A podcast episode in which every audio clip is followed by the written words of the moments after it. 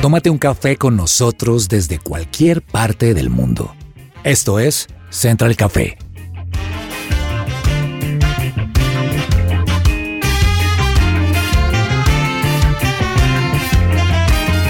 You make me shake, Holy Spirit. You make me shake. Hola, hola, un gusto saludar a todos nuestros oyentes aquí en Central Café de su presencia radio, un programa más, un nuevo capítulo en compañía de todos ustedes. Y hoy me acompaña una mesa de trabajo increíble, pero quisiera arrancar hoy preguntándole a Andrés Cabezas, un documental para ver. Wow, un documental, Javier, con el saludo para usted y para todos los oyentes.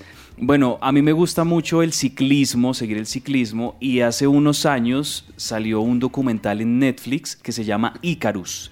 Y este documental, de hecho, se ganó el premio Oscar a Mejor Documental y en su momento eh, fue una pieza clave para desnudar todo lo que fue ese complot de dopaje de la Federación Rusa en los Juegos Olímpicos.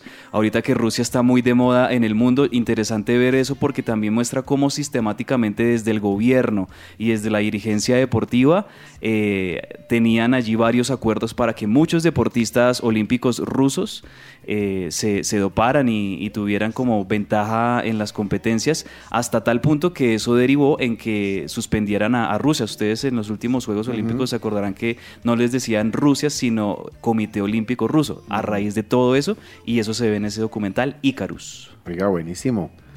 Laura Orjuela, buenas tardes, Laura. Hola, buenas un tardes. documental para ver. A mí me encantó un documental que me vi hace poco que es El cuerpo humano, un mundo entrañable. Habla sobre la perfección del cuerpo humano y cómo lo tenemos todos los días con nosotros y no sabemos cómo funciona. Entonces me pareció increíble porque es la máquina más perfecta. Bueno, bueno, y desde la Gran Manzana, ah, señor Ujú. Cabezas. The Big Apple, allá está. desde, desde la hermosa ciudad de Nueva York. Yanina, un documental para ver.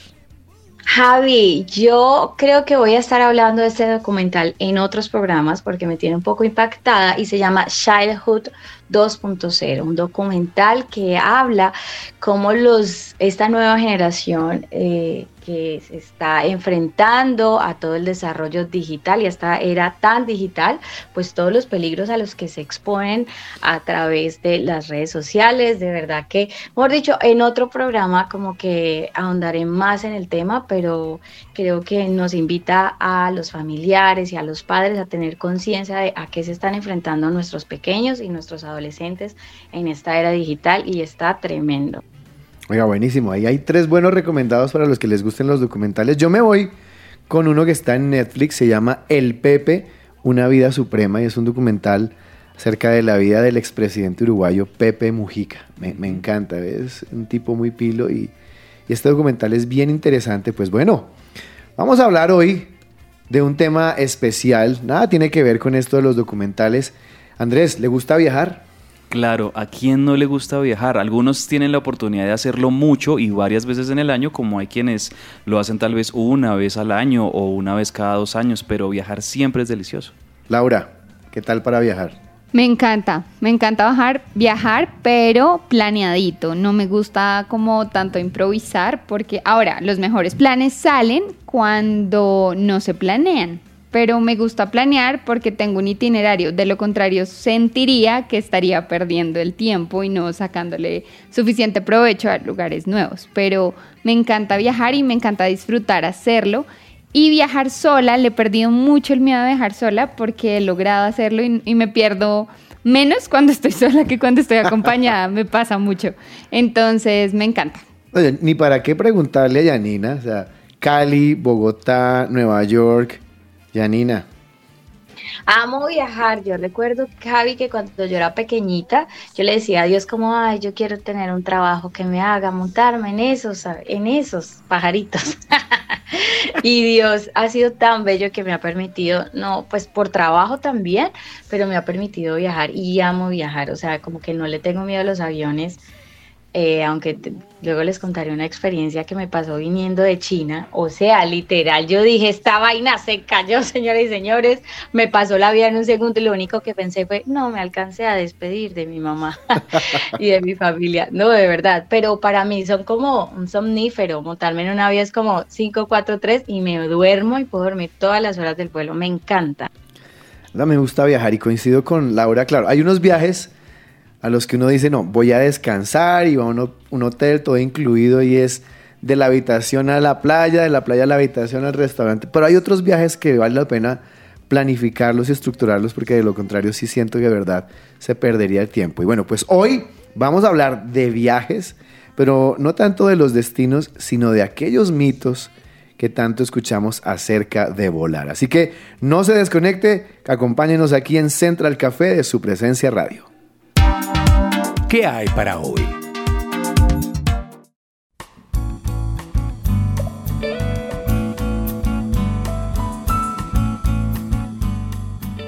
Es tiempo de invertir en tu sonrisa. Ven a Science and Art y conoce los mejores tratamientos odontológicos sin dolor y los mejores especialistas. Para más información, ingresa a scienceandart.com o escríbenos al WhatsApp 312-397-5981.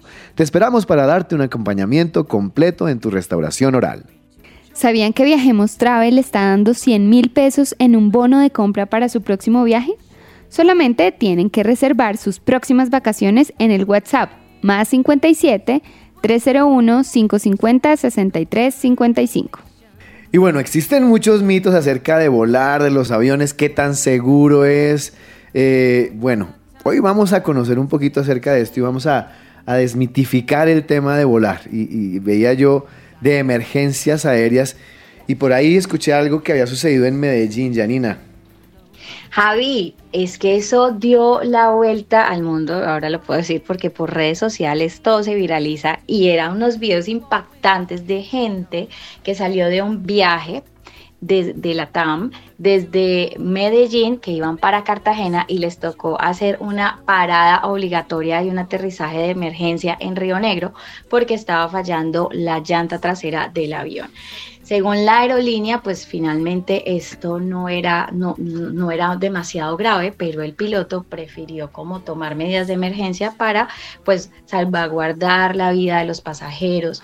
Y también pues la aerolínea agradeció la respuesta tan inmediata de la aeronáutica civil, pues que está en conexión con la TAM, para la respuesta porque una a los bomberos. Y claro, cuando aterrizó así de emergencia por la llanta, ay perdón, era la llanta delantera, yo dije la llanta trasera, la llanta delantera, hubo una fricción con el piso y entonces la humarada, entonces la verdad que fue sobre todo impactante como cómo vive la gente estos, estos momentos, pues porque uno dice, ya me despegué, ya despegué, ya aterrizo donde tengo que aterrizar, pero nadie sabe qué es lo que está pasando y es una cosa muy estresante y la gente yo los veía orando, en esos videos se veía la gente como pensando aquí, aquí fue.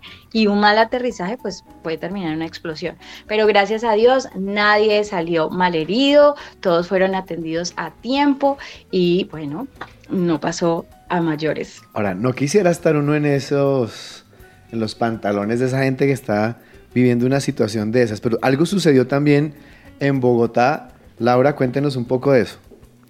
Claro, en el aeropuerto El Dorado, un avión de carga tuvo una falla en el motor.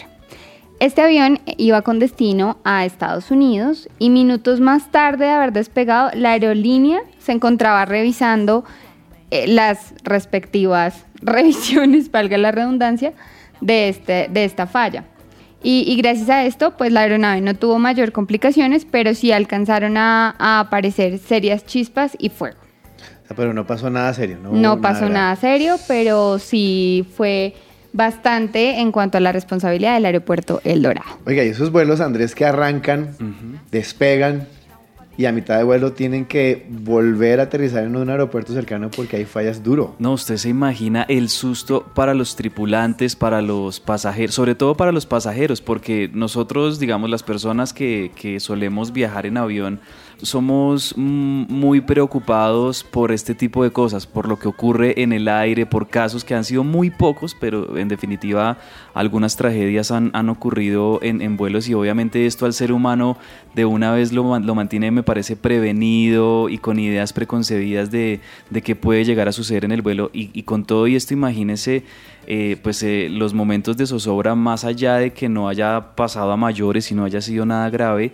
pues la zozobra que, que, tuvieron que vivir los pasajeros. Miren que esto me acuerda de una historia, y ustedes conocen muy bien esta historia, esto también incluso ha sido documentado en libros, en películas, hace poco salió una película protagonizada por Tom Hanks sobre este tema, y es el aterrizaje de un avión eh, en el río Hudson, precisamente Ajá. allá cerca de, de Nueva York. El, el, el capitán de, de, este avión, el piloto de este avión, que es muy famoso, el señor de apellido Sully, eh, eh, chocaron unas aves contra los motores, hubo una avería grave y se dio cuenta de que no llegaría a aterrizar al, aeropuerto, entonces eh, en medio de, la toma de decisión encontró que podía hacer un amerizaje en pleno río. Ahora imagínense los momentos de angustia para todos los pasajeros y demás pero en definitiva logra aterrizar el avión y este señor es en Estados Unidos considerado todo un héroe porque ninguna persona, no solamente ninguna persona falleció, sino que ninguna persona resultó gravemente herida después de este amerizaje. Entonces también los pilotos, pues es, es admirable lo que los pilotos tienen que tener la tranquilidad y el conocimiento para poder hacer bien Ahora, su trabajo. Increíble, pero no me pido estar en una de esas. O sea, yo, y además, yo me acuerdo un, un, un viaje que hicimos con mi esposa a Orlando y a mi amiga le da por ver la noche anterior catástrofes aéreas. No, o sea, desde que me subí al avión yo no hacía sino mirar, mirar los motores. No, terrible. Claro. Lo peor que uno puede hacer antes de, de viajar, ¿no? No, no, no. Ahora, así. existen varios mitos alrededor de, de, los vuelos y les voy, a, les voy a leer unos y ustedes me van a decir si sí o si no. Y ahora con nuestro invitado vamos a, a despejarlos. ¿Listo? ¿Es imposible sobrevivir a un accidente de avión? ¿Ustedes qué creen? Yo creo que es mito, porque han habido casos donde, a pesar de lo aparatoso que pueda llegar a ser el accidente, personas han sobrevivido. Laura, las puertas del avión se pueden abrir de golpe a medio del vuelo, a medio, a medio vuelo. Yo creería que no, yo creería que no, porque hay, hay, hay muchos factores en, en, juego. Está la atmósfera, el clima puede estar muy caliente o muy frío. Por ejemplo, yo fui a Madrid eh, en temporada muy fría y pues nada más veía el agua de las ventanas se congeló. Sí, yo simplemente ya cuando estábamos descendiendo ya empecé a ver las, las gotas, pero tú alcanzas a ver como esos destellos o esos snow pump eh, que se ven en la o sea, nos congelamos. Entonces hay muchos factores en, en, en riesgo y no creería que se Man, puedan abrir. Imagínense que se abra una puerta en avión, o sea, eso solo pasa en las películas. Janina, esta otra, el aire de los aviones hace que el contagio de COVID sea tal vez más, más, más inminente, o sea, que, que, es más probable contaminarse o contagiarse de COVID en un avión. Es mentira, también eso lo estuvieron explicando durante la pandemia, que el aire precisamente de los aviones evitaba, digamos, que se viralizara.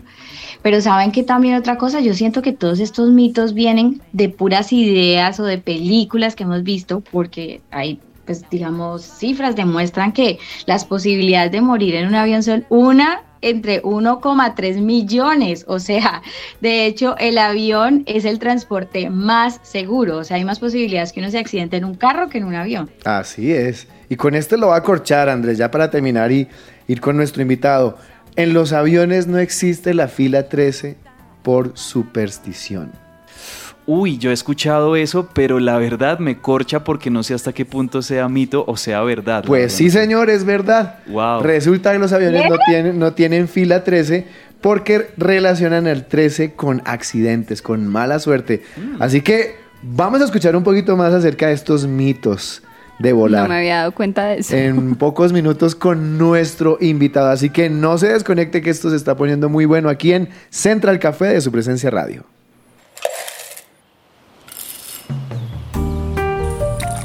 Llegó la hora de tomarnos un expreso.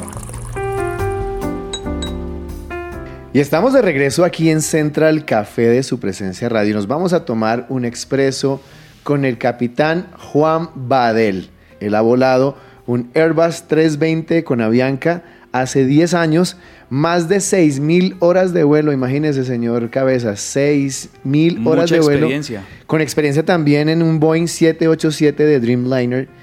Y bueno, estamos hablando hoy de mitos al volar. Capitán Badel, muy, muy agradecidos por estar con nosotros. Bienvenido a los micrófonos de Central Café. ¿Cómo están? Qué rico saludarlos y, y estar de nuevo por aquí. Ahora, escuchamos una voz bastante joven, ¿no? Capitán Badel, ¿cuántos años tiene usted? 30. Imagínese, Andrés, 30 Wow. años y ya toda esta experiencia en vuelos. Pues estábamos hablando de los mitos que existen al volar y quisiera yo iniciar preguntándole, en estos 10 años de experiencia volando, ¿usted qué le diría a los oyentes? ¿Debemos tenerle miedo o no a volar? Eh, no, pues primero que todo, eh, pues hay que tener en cuenta que la aviación es el medio de transporte más seguro del mundo. Es más, es más peligroso que usted coja una bicicleta y vaya por el pan a la panadería que vaya en un vuelo cruzando el Atlántico a Madrid. Entonces es muy poco probable que, que, hayan accidentes y que pasen cosas. Entonces es el medio de transporte más seguro del mundo, de lejos. Sobre todo, Juan, la aviación comercial, porque ahí digamos que entramos un poco también a jugar con algunas estadísticas de accidentes que han sufrido, sobre todo vuelos particulares, avionetas, eh, aviones privados, que eso digamos lo hemos visto en las noticias y tal vez nosotros como que nos asustamos un poco al ver estas cosas, pero las estadísticas en la aviación comercial, pues como usted bien lo dice, nos indican que es muy seguro volar, ¿verdad? Sí, sí, sí, digamos que hay, hay diferencias en la aviación comercial y en la aviación eh, general, por decirlo así, porque pues digamos que tenemos otros estándares, ¿no? Digamos que eh, los estándares de mantenimiento, de seguridad, de normatividad de vuelo son, son diferentes de, de la manera en la que hay que cumplir. Entonces por eso digamos que en la aviación general se ven un poco más de incidentes. eh, Incluso, pero incluso creo que la estadística en la aviación general sigue siendo aún más baja que las estadísticas de accidentalidad de tránsito común en carros. Entonces, eh, pues si uno tiene eso en cuenta, pues obviamente las noticias que se ven de aviación general, pues sí, existen accidentes de algún piloto, estudiante allá en Guaymaral y todo ese tipo de cosas. Pero in- incluso así es más baja la estadística. Entonces, de todas maneras, pues es, es un tema de regulaciones, mantenimientos y, y, y, pues de la de cómo cada quien maneja su, pues su, su avión, ¿no? Juan, como- Hablando de, de accidentes, yo quisiera saber cómo, qué tan peligroso es una turbulencia o un aborto de aterrizaje. O sea, ¿eso puede generar una emergencia real o es como más la sensación y la angustia en los pasajeros? Bueno, el tema de la turbulencia, eh, te voy a responder primero el tema de la turbulencia. El tema de la turbulencia, pues eh, realmente son contados con los dedos de la mano los casos de, de tal vez aviones que se han accidentado por turbulencia. Eh, los aviones están diseñados, eh, probados, testeados eh, en infinidad de pruebas para, para, para, para soportar la turbulencia, pues la turbulencia generada por corrientes de aire, ¿no? ascendentes y descendentes, incluso dentro de las nubes cuando se está formando, eh, pues está condensando el agua para generar una tormenta, pues ahí se generan muchos, muchas corrientes de aire y eso genera turbulencia. Eh, lo óptimo obviamente no es, no es volar por ahí, pero, pero digamos que eso es una condición para la que los aviones están diseñados. Ahí de hecho, eh, hay de hecho en las pruebas de los motores, pues cuando uno entra en una nube puede haber granizo y hay pruebas en los motores donde les tiran bloques de hielo, pollos, como pollos muertos y eso para, para ver qué tanto reaccion cómo reaccionan los motores ante ese, ante ese tipo de eventualidades y, y pues eh, las, los fabricantes lanzan, lanzan al mercado unas aeronaves bastante seguras pues porque no, no, se pueden poner a jugar con eso. Entonces digamos que mm, las pruebas que hay detrás de la creación de, de la creación de un avión son infinitas. Entonces pues una turbulencia es súper incómoda, es hartísima. Eh, a muchos, muchas personas sufren, pero realmente no es, no es una causal importante de accidentes en, el, en, en, los aviones. Y para tu segunda pregunta, que es del abortaje, del aterrizaje, pues eso es una maniobra completamente segura, completamente recomendada, que es cuando uno va aterrizando, no sé si les ha pasado que uno va aterrizando, va bajito y ya está viendo, mejor dicho, casi que el aeropuerto y ¡brum! para el aire, otra vez. Eh, entonces esa, esa les, les, genera a los pasajeros mucha angustia. Pues, como mucho temor y realmente esa decisión la toma el piloto porque considera que el aterrizaje no es seguro. Entonces es una maniobra tan segura que evita que, pueda generarse un accidente, pues porque precisamente uno evita eh, un aterrizaje inseguro, por cualquier condición, ¿no? Puede ser viento, o, se atravesó algo en la pista, eh, o se, fue la visibilidad ya en, últimas instancias. Entonces es, es, una maniobra muy segura y simplemente eh, echar para arriba otra vez. claro. Juan, hablando de maniobras, hace unas semanas en Bogotá un avión de la TAM se le estalló su llanta delantera y tuvo que aterrizar de emergencia. ¿Este tipo de maniobras, como nos venías hablando, son recurrentes? ¿Es realmente peligrosa? Ese, caso específico, ese caso específico eh, complicado, complicado porque no es algo que nosotros ah, entrenemos.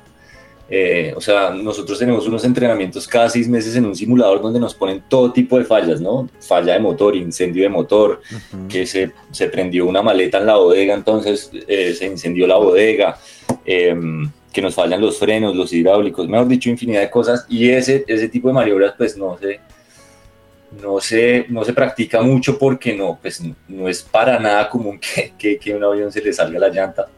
Pero, pero digamos que todo el background de entrenamiento sí, mejor dicho, sí soporta la buena, eh, la buena actuación del piloto en ese escenario. ¿sí? Entonces él sabía que tenía que quemar el combustible, pues porque si el avión, si el tren colapsaba podía generar chispas y eso podía generar un incendio con el combustible, entonces él aterrizó casi que sin combustible.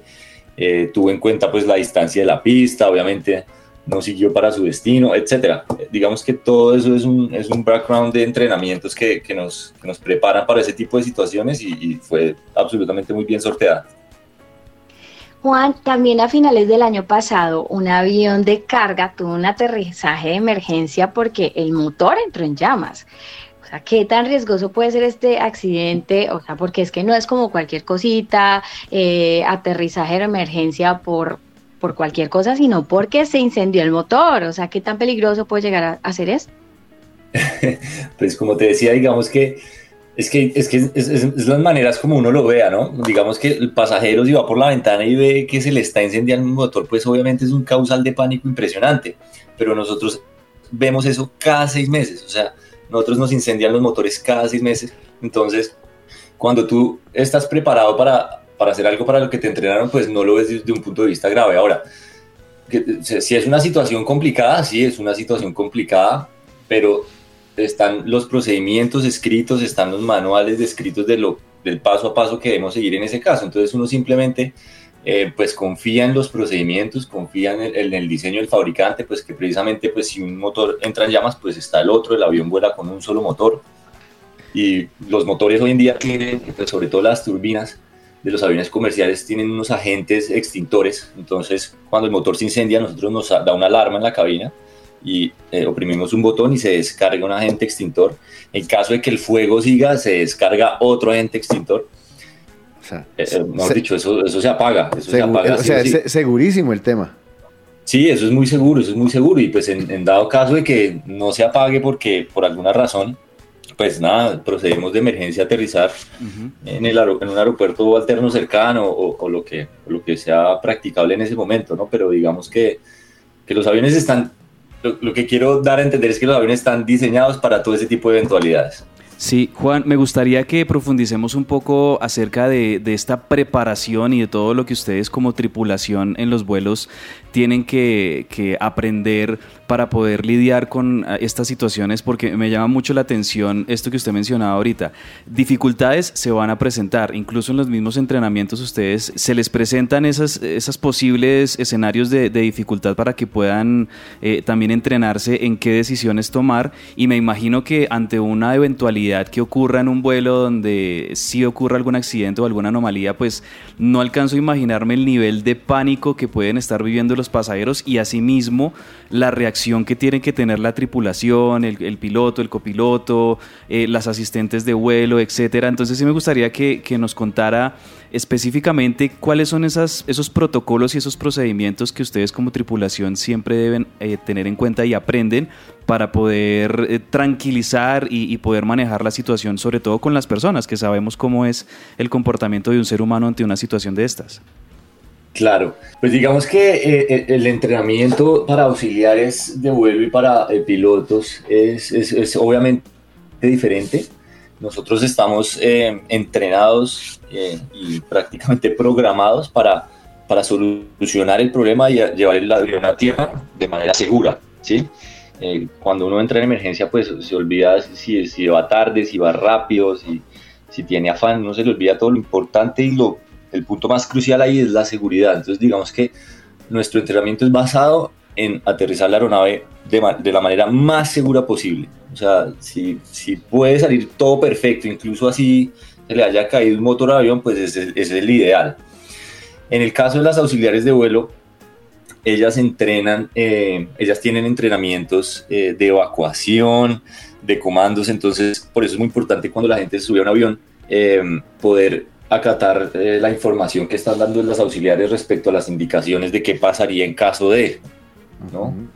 Em, ellas digamos que tienen un entrenamiento para, para, evacuar el avión, para saber en qué momento hay que tomar ciertas posiciones, en qué momento abrir la puerta, si digamos uno no sé, aterriza en el agua, entonces ellas saben en qué momento abrir la puerta, se arma un deslizador, etcétera, entonces digamos que ahí ahí la clave, ahí la clave pues de, que eso sea una operación exitosa es de que es que los pasajeros sigan las instrucciones.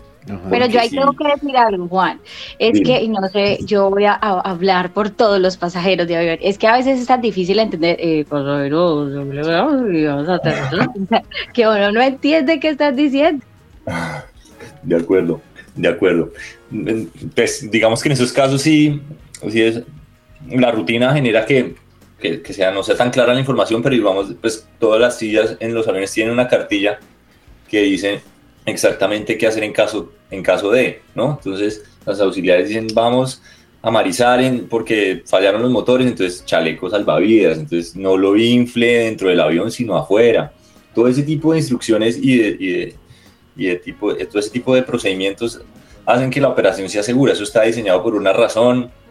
Eh, los pasajeros de este vuelo que, que mencionaba Laura, eh, de, que se le salió la llanta, pues estaban inmensamente agradecidos ahí sí cuando, ¿no? Es hacer caso. Cuando aterrizaron, pero pues habría que preguntarles cuántos de esos le pararon bola a, a las instrucciones antes del despegue, en caso tal. Claro, y Juan, cuéntanos cuál ha sido esa experiencia más extrema que has tenido en, un viaje o en el recorrido dentro del avión que te haya tocado tomar la decisión? Ah, pues realmente hace el año pasado, digamos que no fue una situación de emergencia, gracias a Dios no me ha tocado ninguna emergencia y espero que nunca me toque, pero eh, una situación que se me, se me, complicó el año pasado fue, estaba, estábamos ah, volando de Cartagena a Pereira a medianoche, era un vuelo trasnochado. Y, y, entrando a Pereira como a la una de la mañana, había un aguacero y una tormenta. El caso es que aproximamos en Pereira y me tocó hacer el sobrepaso, la maniobra de la que hablamos ahorita, porque no, no vi la pista. Entonces salimos al aire de nuevo, empecé a, sostener y el, el, el, señor de la torre que, que, que Pereira estaba prácticamente cerrado. Entonces eh, pues ya se nos iba acabando el combustible, entonces me fui para Cali, ¿no? Eh, tanqueamos en Cali, el aeropuerto de Pereira lo cierran en unos horarios, pues porque, porque así funciona a veces, eh, ¿no? Uno creería que los aeropuertos internacionales pues funcionan 24 horas, ¿no? Claro. Porque así se llama Aeropuerto Internacional de Matecaña, pero no. Entonces lo cerraron unas horas, hablamos con las personas de la torre, estamos tanqueando, ¿cómo está allá en Pereira? Los, nos dijeron bien, está bien mientras tanqueamos en Cali, pues la gente cree obviamente que eso es culpa de, ¿no? de, de la aerolínea, que uno se baja y simplemente el carro está ahí, pero eso es una concesión con el aeropuerto, entonces tienen que llamar el carro si él, está tanqueando otro avión. El caso es que se demoró un poco la tanqueada, despegamos otra vez de Cali a Pereira. Entrando en Pereira, eh, eh, estamos entrando en Pereira y aproximando el Pereira, el, el señor de la torre nos dice, no, ya cerramos el aeropuerto. Y No. entonces, ahí, puede a las 2 de la mañana, para Bogotá. Pum.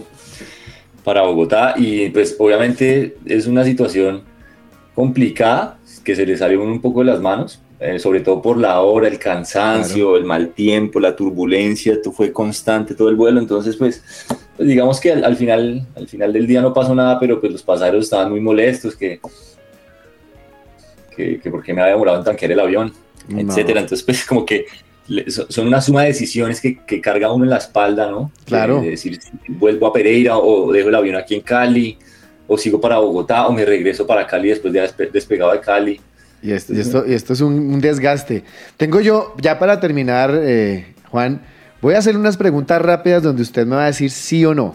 De unos Vale. de aquellos, de aquellos mitos que suelen escucharse. ¿Listo? Listo. Voy a arrancar. ¿Es posible que la puerta del avión se abra a medio, en, en medio de un vuelo? No, ¿Nadie puede levantarse cuando el piloto está en servicio o cuando el, el avión está en el aire? Eh, sí, ¿El aire de los aviones hace que seamos más propensos a contagiarnos de COVID-19? no, ¿Existen restricciones de peso para los miembros de la tripulación? sí, Ok. ¿Los aparatos electrónicos pueden causar un accidente en un avión? eh, no, ¿Los aviones sueltan el contenido de las heces mientras vuelan? no, ¿Un rayo podría provocar un accidente en un avión?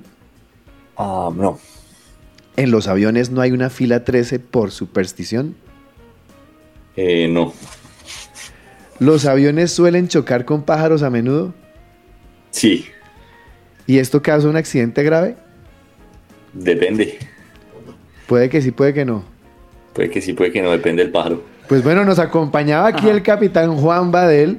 Gracias por estar con nosotros aquí en Central Café de su presencia radio, hablándonos un poco de, de- de esto de volar, de, de lo, de lo- de lo seguro que es volar. Muchísimas gracias, capitán Badel. No, no, no, a ustedes, qué rico saludarlos. Qué rico poder compartir con ustedes este rato. Bueno, y esperamos tenerlo por aquí muy pronto. Y bueno, y a la hora de, de- de volar, cuando inicia el vuelo, tenemos a estas personas allí dándonos indicaciones y qué importantes son, ¿no, Janina?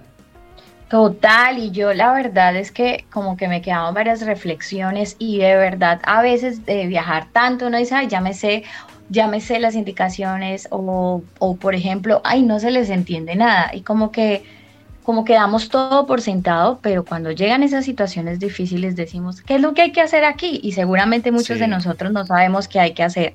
Entonces como que la invitación es escuchar con claridad como cuáles son las indicaciones, porque todos, digamos, podemos ayudar a tener o un aterrizaje seguro o debido a nosotros y a la falta de información, pues podemos generar problemas para la tripulación. Entonces, como que concretamente es escuchar las indicaciones y de verdad prestar atención y respetar a la, tri- a la tripulación. Ellos saben lo que hacen. Así es, se habla. Ahora, a la hora de, de presentarse una emergencia, Laura, mantener la calma. Claro, eh, cuando veamos algo anormal, cuando veamos algo que para nosotros, no sé, a veces por viajar tanto queremos, creemos que no la sabemos todas. Y de pronto vimos algo inusual. Y entonces arrancan y le dicen al vecino, al compañero, y, y eso es alarmar a las otras personas.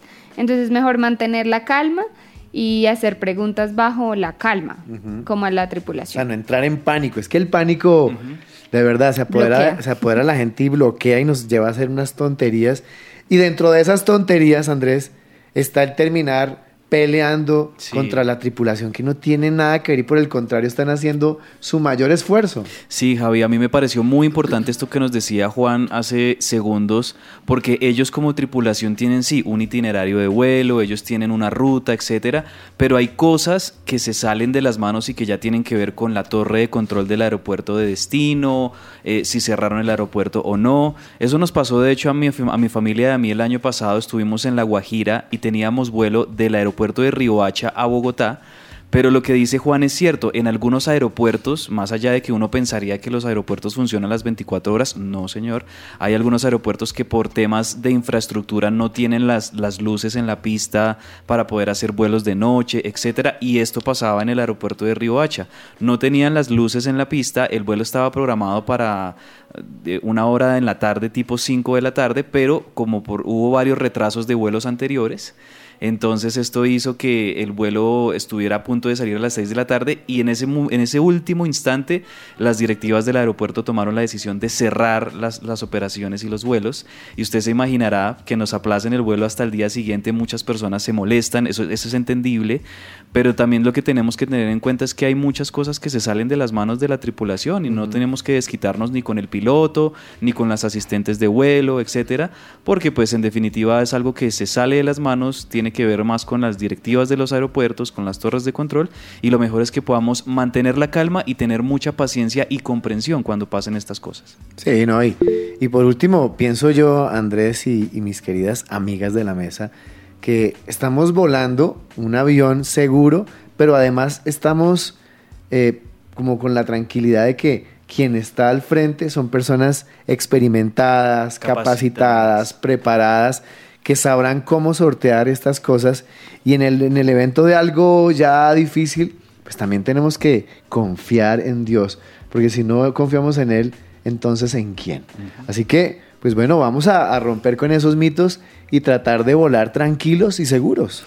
De hecho, eh, estaba leyendo un libro de una pastora que se llama Igna de Suárez, que ella dice que ella escucha la voz de Dios incluso cuando está más cerca al cielo. Wow. Y, y la mejor lectura es la que tenemos incluso en los aviones, Ah, cuando estamos es, volando. Así es.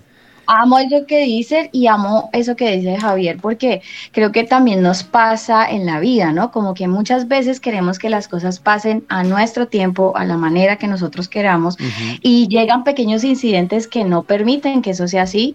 Y realmente nosotros no sabemos que de, lo que Dios nos esté salvando. O sea, como decía ahorita Andresito, son medidas que tienen que tomar para que nosotros realmente lleguemos seguros y la gente se enoja, pero ustedes no saben Dios de qué nos está guardando. Así, Así que, es, ¿verdad? así es. Confiamos en el Señor, como decía Javi. Así que la conclusión, la recomendación, vuele, viaje tranquilo, viaje confiado en Dios. Esto es Central Café de su presencia radio.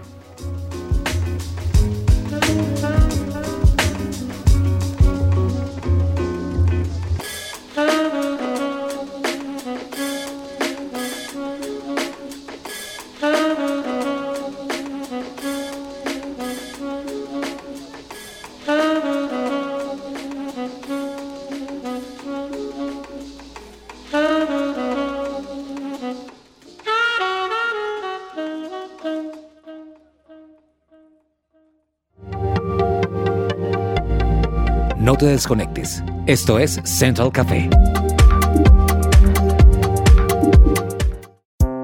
Su presencia radio.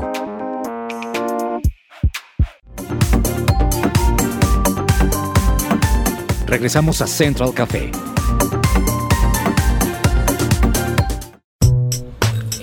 Tendencias dulces y amargas.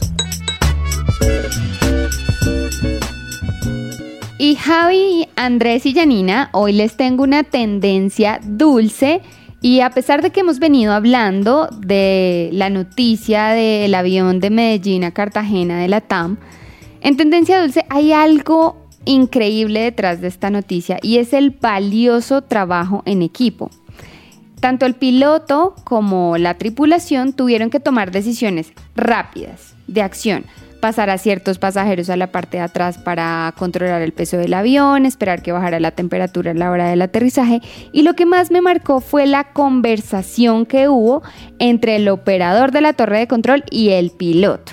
Fue increíble porque llegaron a un buen match de conversación que podían aterrizar y las decisiones rápidas. A veces eh, nos cuesta, aterrizándolo a la vida laboral, nos cuesta trabajar en equipo. Pensamos en, en vender al otro, en decirle al otro que no debe hacer ciertas cosas o en yo soy el que hago y quiero sobresalir. Pero si esta tripulación no hubiese trabajado en equipo, se hubiesen perdido muchas vidas.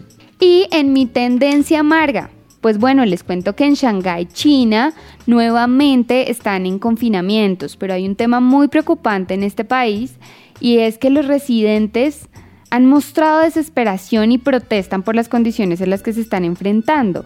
Incluso han habido suicidios. Las personas desde estos pisos súper altos se lanzan del desespero de estar nuevamente confinados. ¿Qué está pasando mentalmente? Que sus habitantes se están desesperando por los grandes confinamientos nuevamente debido al COVID-19.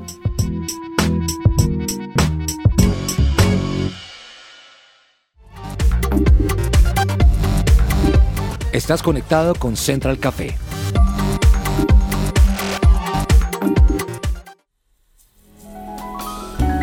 Central Café descafeinado.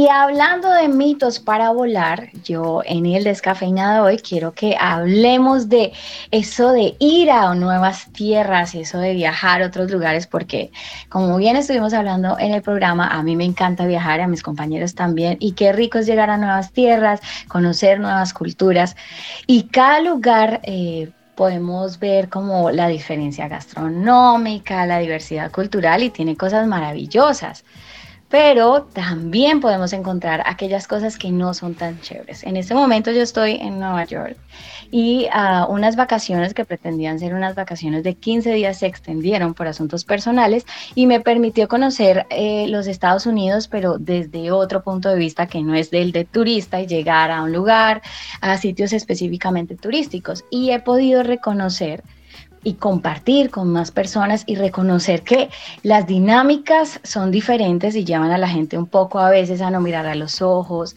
a no hablar, a no interactuar entre ellos muchos. Y entonces cuando yo empiezo a compartir con estas personas me dicen, ay, y usted, usted tan amable, ¿cuánto lleva aquí? Yo no, pues 15 días. Ah, con razón. Y entonces empiezo a darme cuenta que las personas ven una diferencia y, y me dicen, no, es que usted acaba de llegar, usted todavía no está contaminada. Y eso me llevaba a pensar, y yo le decía a Dios, como incluso tengo una amiga acá que tiene, tiene una prendería, y yo la veía, veía una diferencia en ella. Ella siempre ha sido súper amable, y ahorita yo la veía un poco más seca. Ella me decía, amiga, esta ciudad lo vuelve a uno así.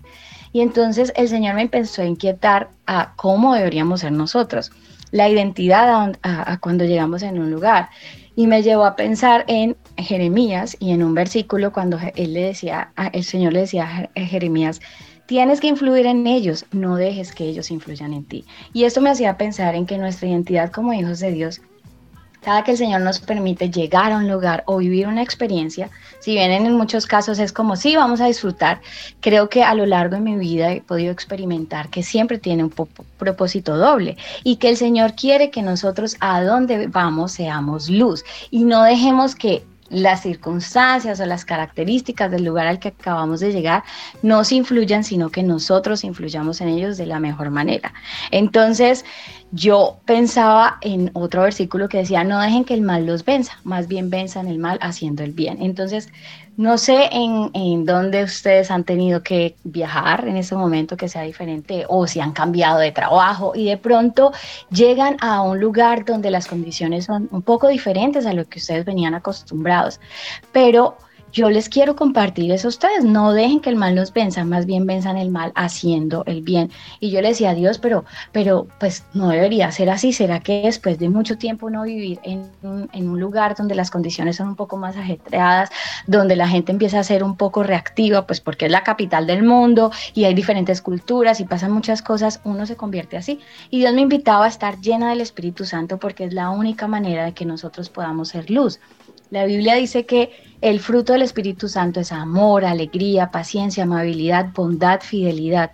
También en Hechos Dios nos dice, te he puesto por luz para las naciones a fin de que lleves mi salvación hasta los confines de la tierra. Como hijos de Dios, nuestra identidad no debe ser soy colombiano, soy americano, soy indio, soy, debe ser, soy hijo de Dios y nosotros necesitamos al lugar donde lleguemos influir con el amor del Señor, porque recordemos que somos embajadores de Cristo. Así que la invitación es a llenarnos del Espíritu Santo y ser luz en los lugares que lleguemos. No dejemos que los ambientes nos contaminen a nosotros, tomemos lo mejor de ellos, pero siempre demos lo mejor de nosotros y lo mejor de nosotros es el amor de Cristo.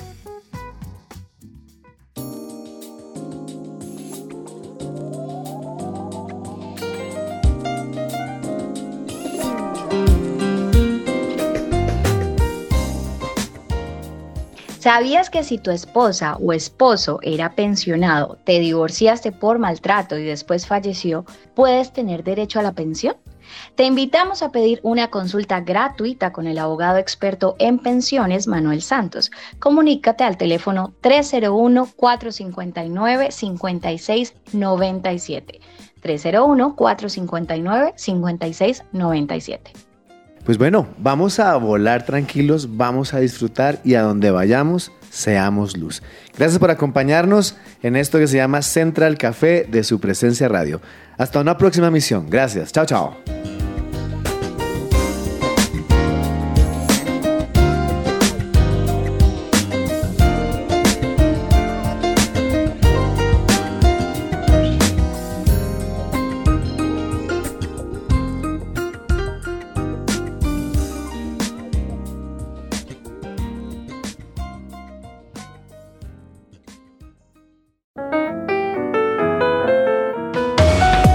Central Café también está en su presenciaradio.com. Allí puedes encontrar el listado con todos los programas de Central Café en SoundCloud